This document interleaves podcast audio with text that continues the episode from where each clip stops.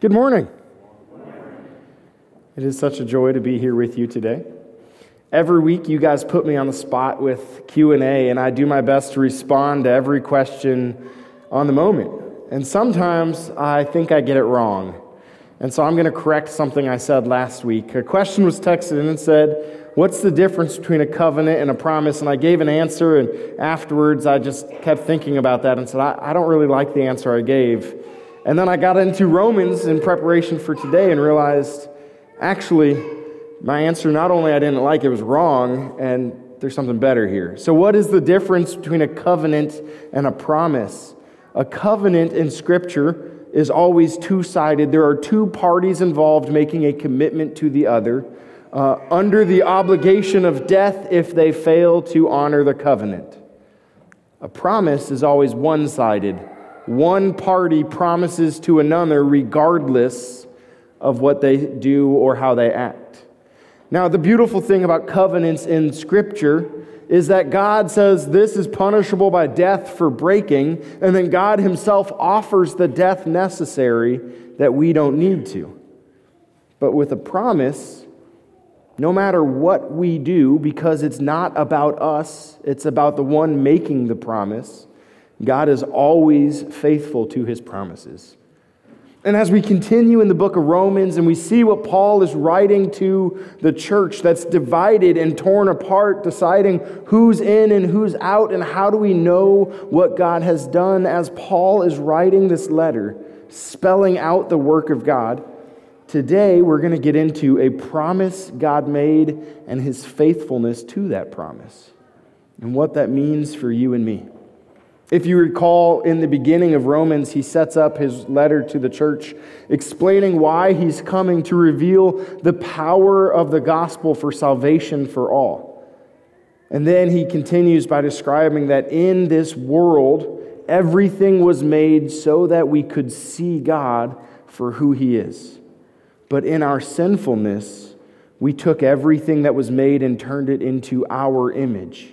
And rather than worshiping God for who He is, we began to make gods made in our image like us and worship what made sense and felt right to us. And as a result, everyone has sinned. And then Paul, he continues in chapter 2 and he says, Because of this, no one is without judgment. We're all guilty. And he talks specifically to the Jewish Christians in Rome. And he says, If you think being Jewish, makes you anything different, you're missing the point. And this is where the covenant came in because he talks about the covenant and the seal of a covenant, specifically circumcision. See, in the Old Testament, circumcision was given to Abraham as a sign of God's covenant to him.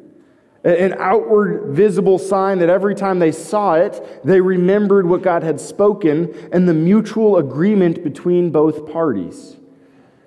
And for the Jewish people at the time Paul's writing, this meant they were something more holy or more righteous or more special because God had chosen them and given to them his law. This is what I expect of my people.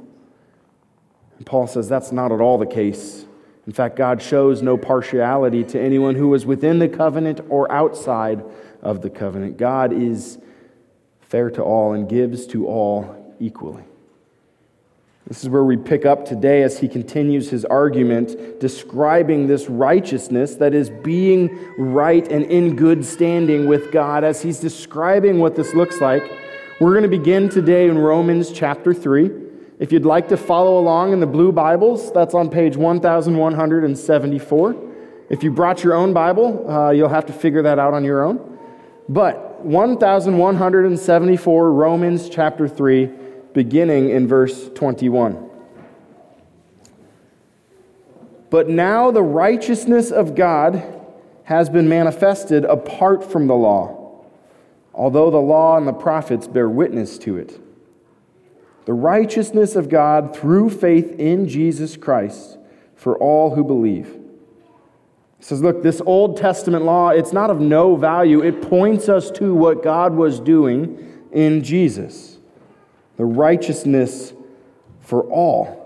For there is no distinction For all have sinned and fall short of the glory of God, and are justified by his grace as a gift through the redemption that is in Christ Jesus, whom God put forward as propitiation by his blood to be received by faith. Paul, he's writing to the church, says, Look, we know now that God's righteousness is revealed in Jesus. God's right standing, the goodness of God, is made known to us in Jesus and is made available because all have sinned and fall short of the glory of God. Every one of us will not measure up. And sometimes this is really hard to hear because it's natural, I believe, to look at other people's sin and see them as worse than me. Certainly, it's easy to look at other people's sin and say they are the problem. But it's really hard to look at what we say in our confession that we justly deserve his present and eternal punishment. See, I think most of us don't actually believe that we deserve punishment. Certainly, maybe it's going to happen, but we don't deserve it. God wouldn't do that to somebody like me. I'm a pretty good person. Paul, he says, this righteousness that is made available for all through Christ is because we have all sinned and fall short and are justified by his grace as a gift. Especially here in the South, grace is a word that's thrown around quite a bit. And I think it's really hard to understand what grace is. Because we hear it so often, it sometimes becomes a really cheap grace. A grace that says, I'm forgiven, therefore whatever I do does not matter. And in a couple of chapters, Paul actually directly speaks against that understanding of grace. But there's three big important words that I think we need to just pause and say, what, what does this mean before we continue? See, throughout Scripture, there is a reality that God is just. A just God will always restore what is broken, will always give back to the one who has caused harm. He will always bring justice where there has been injustice. And this just God will give you and I what we deserve. Justice is getting exactly what is owed. Mercy is another concept throughout Scripture. Mercy, unlike justice, is the exact opposite. It's not getting what we deserve. When we deserve to be punished or deserve a consequence or deserve something bad, instead, we don't get that. And grace is something altogether even better because grace is a free gift. That's getting something you don't deserve. Where mercy simply spares you from the harm or punishment or problems you deserve, grace is something above and beyond that. Several years ago, I was teaching this to a bunch of junior high students, and one of my friends was running the sound in the back. And, and afterwards, he came up to me and he punched me right in the chest. And I said, Ow, what was that for? And he goes, It was grace, a gift you didn't deserve. I said, I don't think that's what I meant, but thank you for that. You see, God, when He gives grace, He's giving to you and me something that's entirely unmerited. Every one of us has fallen short of His standard, fallen short of perfection. Every one of us is broken. And so we can't look at the person to our left or to our right or behind us, or the person not here but outside these doors, or the one we walk by at the store. We can't look at our coworker and say, well, at least I'm not as bad as them. Because that's not at all the case. It's this free gift that has been given, this gift given in Jesus. Paul, he then asks this question in verse 27 What then becomes of our boasting? It is excluded. By what kind of law? By a law of works? No, but by the law of faith. For we hold that one is justified by faith apart from works of the law. Paul, he writes, he says, You and I have no ground to boast by the things we do. There's nothing we can stand on and say, well, I'm doing a good job. Now, don't hear me wrong. You can do good things. In fact, you should do good things. But all of those good things that you do carry zero weight with God. None. I, I learned the painful reality of grace several years ago. My dad had a good friend all the way through high school and college and most of his adult life. A good friend who I just remember growing up was always there at random times, even when we weren't expecting it or ready for it. And this good friend, going through some really unhealthy uh, situations, began to become a really bitter and unhealthy person and began to say some really terrible and hurtful things to my dad about my mom, to my mom about my mom, to my parents about our, our, whole family. And finally, it got to the place where my parents said, This is not okay.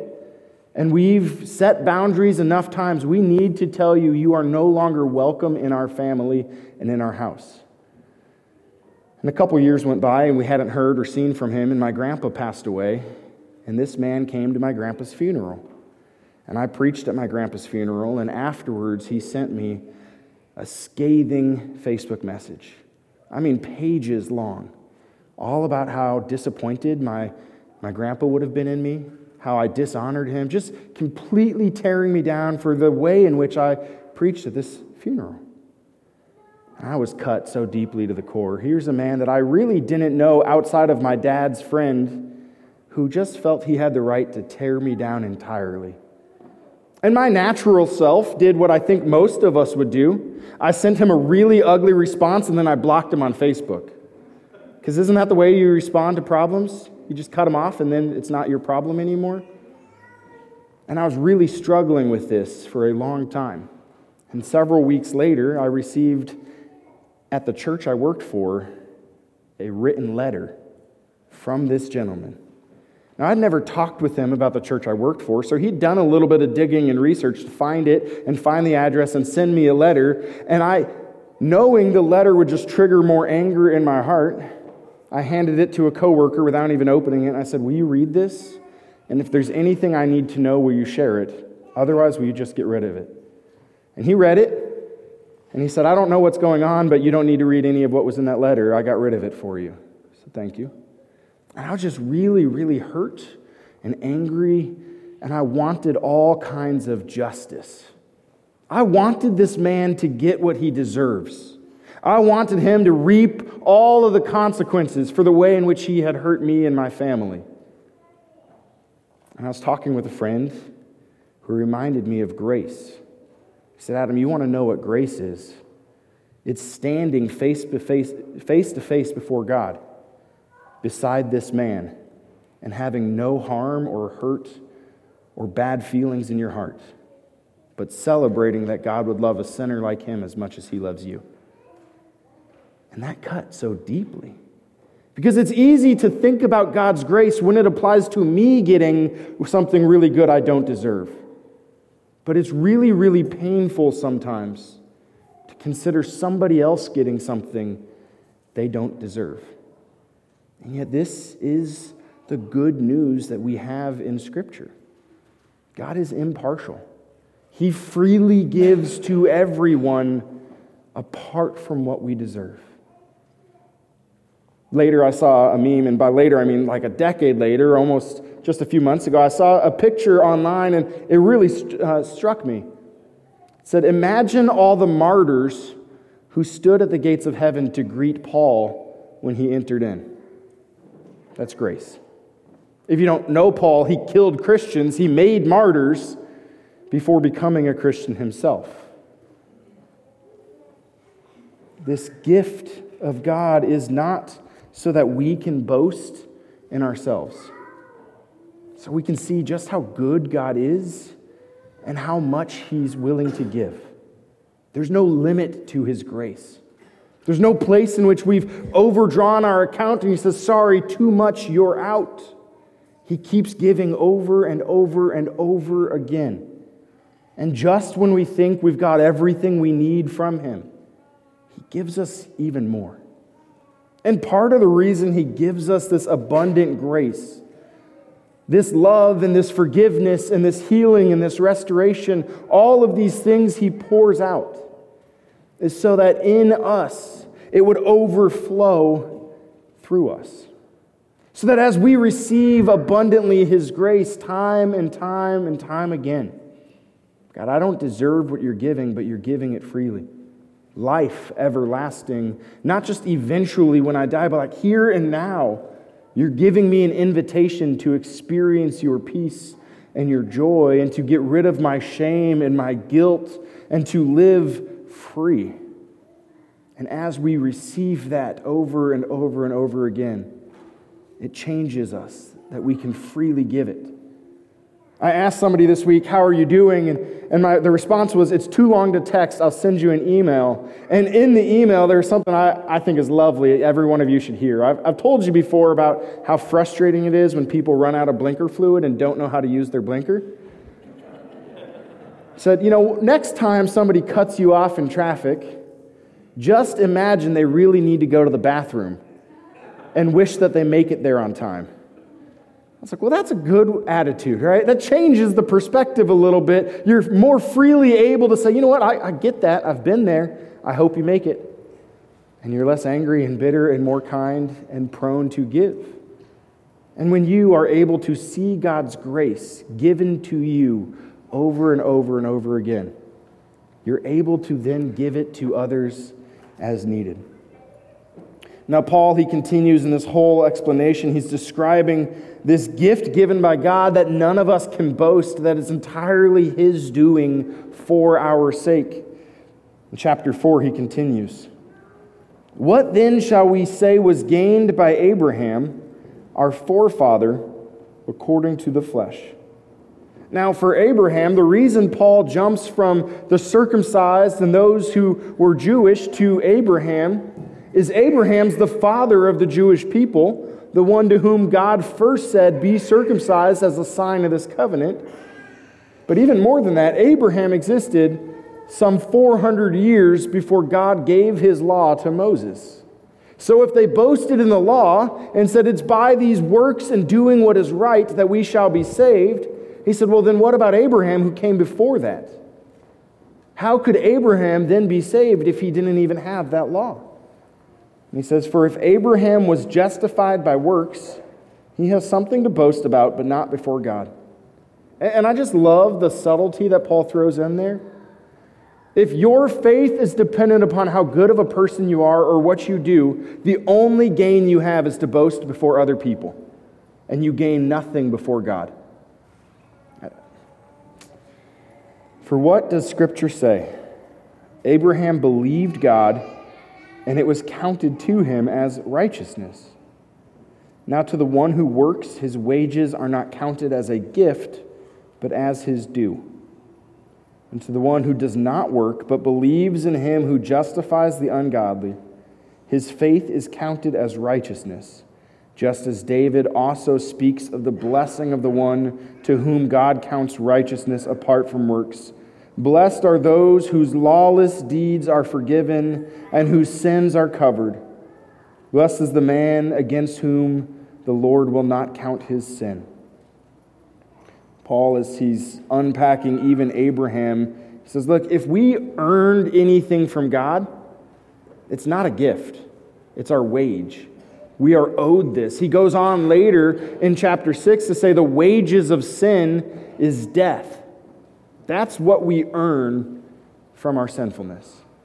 But this free gift of God is eternal life. Not in the future, here and now, life with God.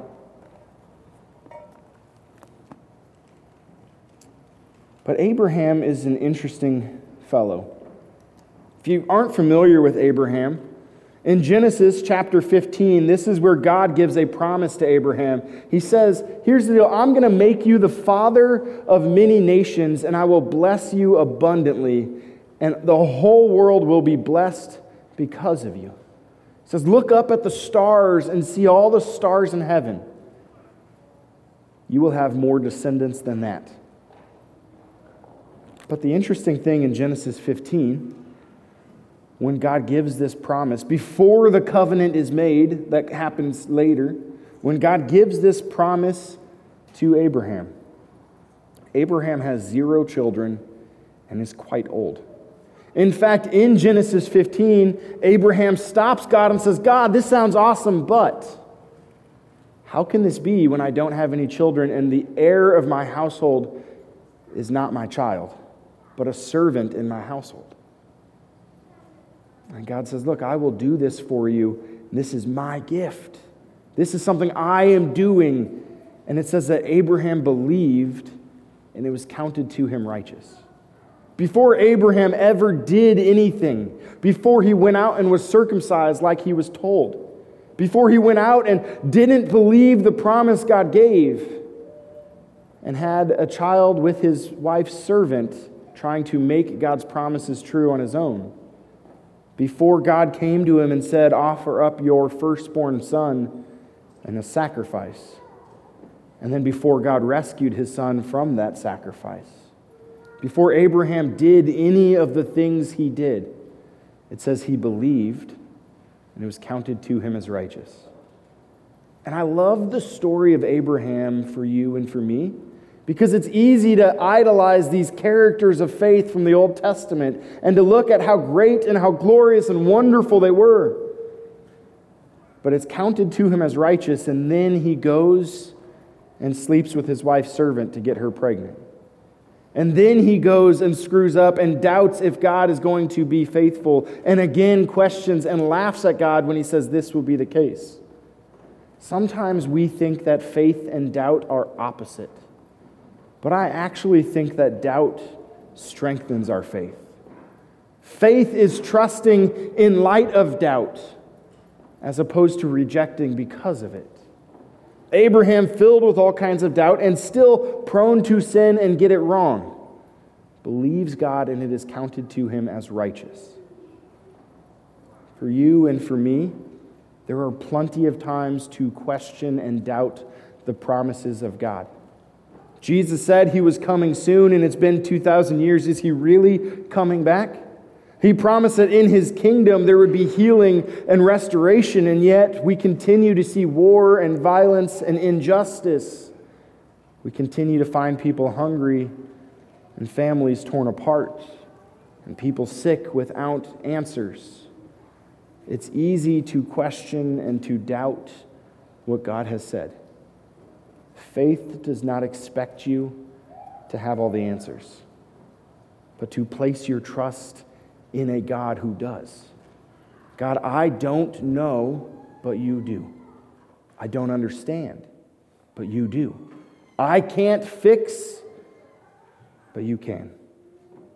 Faith is not getting it right, it's trusting in the God who has. Paul, he continues a little bit later in verse 16. That is why it depends on faith, in order that the promise may rest on grace and be guaranteed to all his offspring, not only to the adherent of the law, but also to the one who shares the faith of Abraham, who is the father of us all. As it is written, I have made you the father of many nations in the presence of the God in whom he believed, who gives life to the dead and calls into existence the things that do not exist. I love the language Paul uses, and it's easy to just jump right over. The language he uses here that it's guaranteed to all his offspring. It's like the language we would use in a legal document where there's a guarantor, one who is responsible for the thing to happen the one who's taking ownership and saying, This is my burden to bear. Look, this gift of grace is guaranteed by him as the guarantor, the one saying, I will take this upon me that you will have this gift. In hope, he, that is Abraham, believed against hope that he should become the father of many nations. As had been told, so shall your offspring be. He did not weaken in faith when he considered his own body, which was as good as dead since he was about a hundred years old, or when he considered the barrenness of Sarah's womb. No unbelief made him waver concerning the promise of God, but he, gave, he grew strong in his faith as he gave glory to God, fully convinced that God was able to do what he had promised. That is why his faith was counted to him as righteousness. But the words that was counted to him were not written for his sake alone, but for ours also it will be counted to us who believe in him who raised from the dead Jesus our Lord, who was delivered up for our trespasses and raised for our justification. I love how Paul describes that he did not waver in faith, even though we see in Scripture he often got it wrong. He didn't waver in faith, but he trusted, he hoped against hope. See, there are all kinds of situations where, in our own understanding, there is nothing to hope in. In our own efforts, in our own pursuits, we look and say, I don't see how this is possible. But he hoped against that, against all the times that would arise and say, I can't and this won't, but you will and you can't. You and I also it says, It will be counted to us who believe in him who raised from the dead Jesus Christ. If you're filled with doubt, confusion, if life is not yet as it should be, all kinds of questions and chaos, even people in your world that you want to smite if you have the power, and you don't know how to forgive and love anyway. If you find yourself struggling, what now? in the midst of your pain. We have the same hope that Abraham has. God is always faithful to his promises. And we can hope against all hope when all odds are stacked against us. God, it's not about me, it's all about you. And I love how it says this that he, he grew strong in his faith as he gave glory to God fully convinced that God was able to do what he had promised. Do you find yourself at times struggling to believe? God, I want to believe, but help my unbelief. Do you find yourself at times struggling because you believe and yet it seems like nothing ever changes? You pray and they don't get answered. You wonder and you don't know where to go next. He grew strong in his faith as he gave glory to God for you and for me, this message Paul continues to unpack in the rest of this letter. As we give glory to God, God, it's not about me. It's not about being better than my neighbor. It's all about you. As we give him the praise, you are faithful when I am not. You are enough when I fall short. As we turn all of our troubles, instead of complaining, we turn them to God and we just surrender and say, These are my burdens, God. But you can handle them. As we trust in what He has done for us and hope against hope, it's counted to us as righteous as well. So if you're here today with doubt and shame and guilt and confusion and hurt and questions and all sorts of what if and what now, Jesus can handle it all. And he will be faithful to the end to all the things he's promised, regardless of your struggles and your doubt and all of your sin. Will you pray with me? Heavenly Father, we thank you that in this book of Romans, you reveal to us this good news that it truly has nothing to do with us.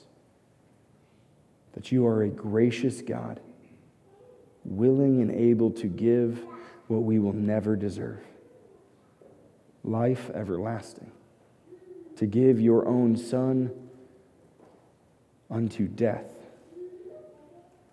God, that you are willing to give even before we can ask.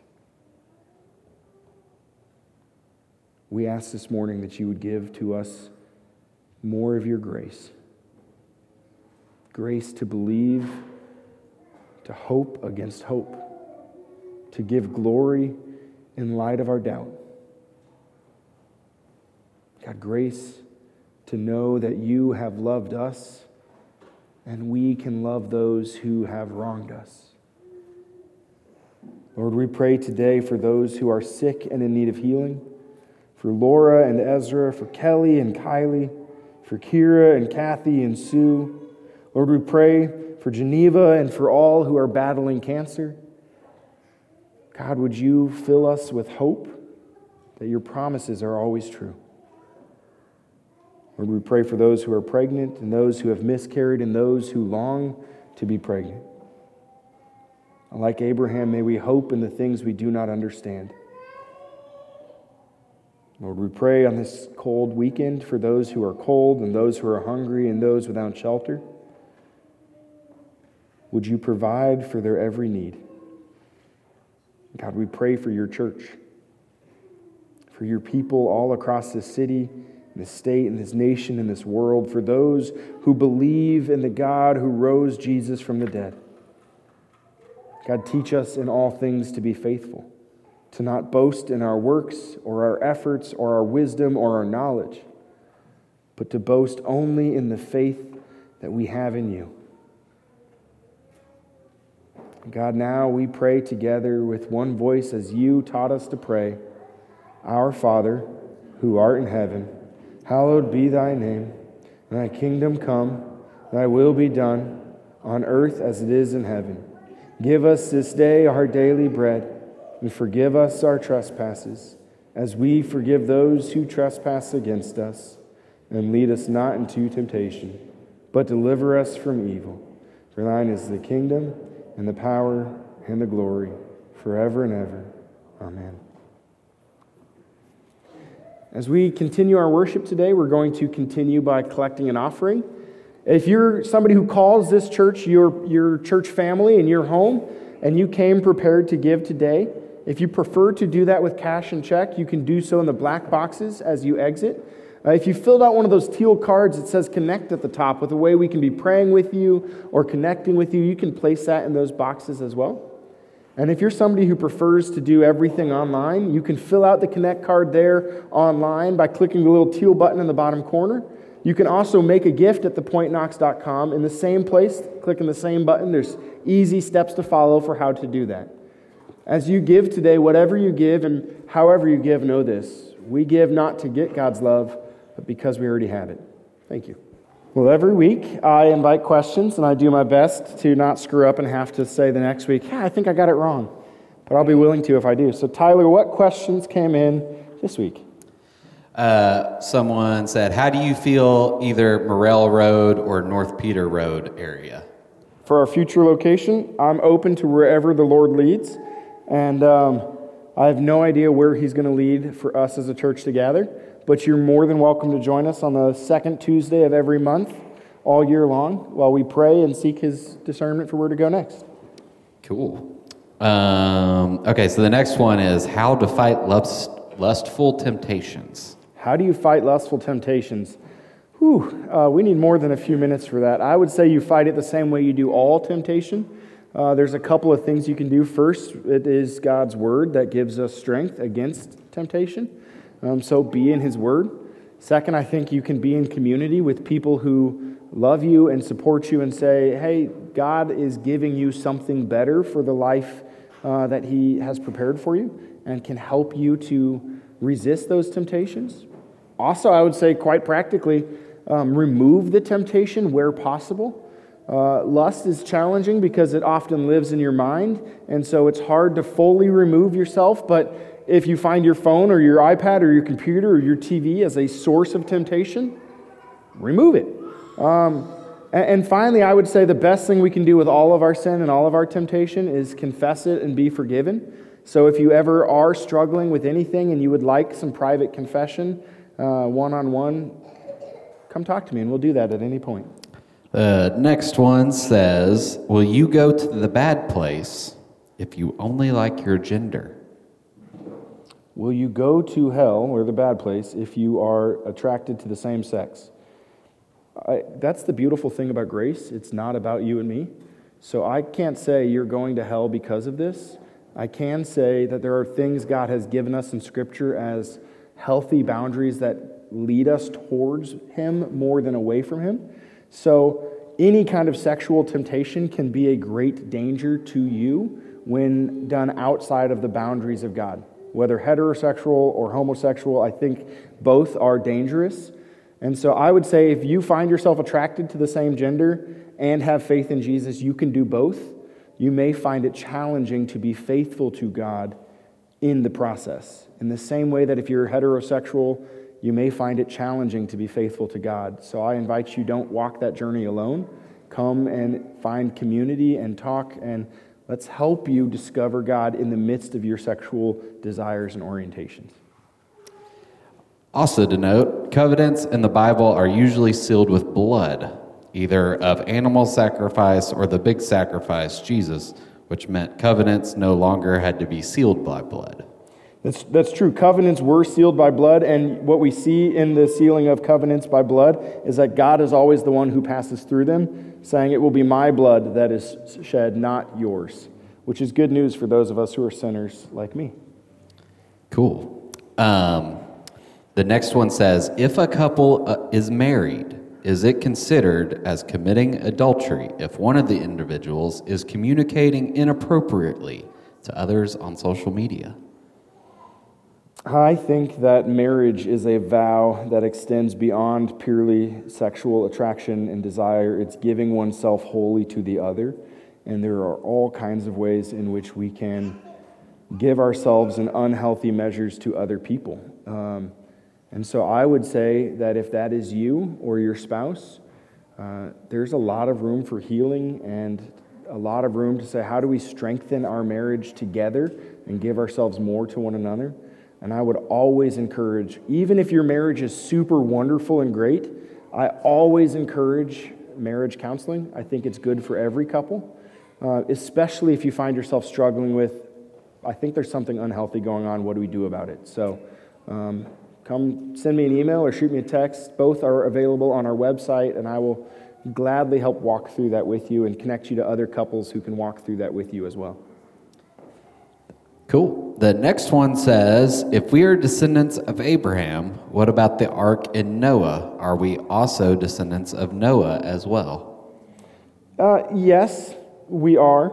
Um, what we see in Genesis and throughout Scripture is actually a broad narrowing. In the beginning, God begins with the whole world, and then he narrows down to Noah and Noah's children, and then he narrows from Noah down to Abraham and the people of Israel, and then it ultimately narrows in the center of Scripture to Jesus as the fulfillment from all people, for all people. And what we see after Jesus' resurrection in Scripture is it then begins to go out from there to all nations. And so the idea is that Jesus is at the center of it all.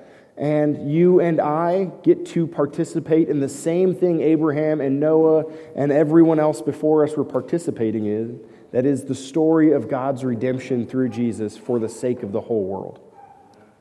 Okay, the last one, someone just wanted to remind everybody that uh, registration for Sunday school has opened back up. For Sunday school is in the Exodus Bible study? I'm, I'm assuming that's Great. what they mean. 9.15 uh, next week, if you want to join for the Exodus Bible study, uh, you can register online so that way we can order some extra books and you can join. It's, it's pretty good stuff. So if you're still interested, it's not too late to sign up and join. Otherwise, you're going to miss out and they're going to have a great time reading through Exodus without you. All right? Now, before any other questions, that it? it? Awesome. Thank you, Tyler.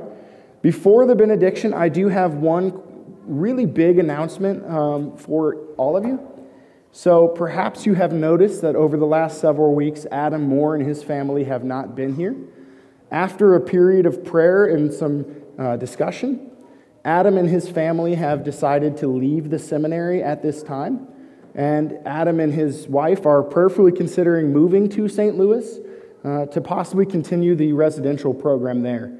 So, with that, he will no longer be uh, seeking to become a pastor here in this place, but we can join in prayer that he will uh, be able to move to St. Louis and continue that journey later. So if you would keep Adam and his wife in prayer, that would be awesome as they discern what's next for them uh, and their family. Now, with that, receive this blessing. May the Lord bless you and keep you. May he make his face shine upon you and be gracious to you. May he look upon you with favor and give you his peace. Amen. Have a good week. Thank you for listening to one of our Sunday morning messages. If this message has made an impact in your life, please let us know. Simply fill out the Contact Us page on thepointknox.com. And if you'd like to be a part of supporting the Point Ministry, simply go to thepointknox.com forward slash support. Don't hesitate to contact us or join us in person every Sunday morning at 10:30 a.m. We pray this message has an impact in your life or at least makes it easy for you to connect with God where you are.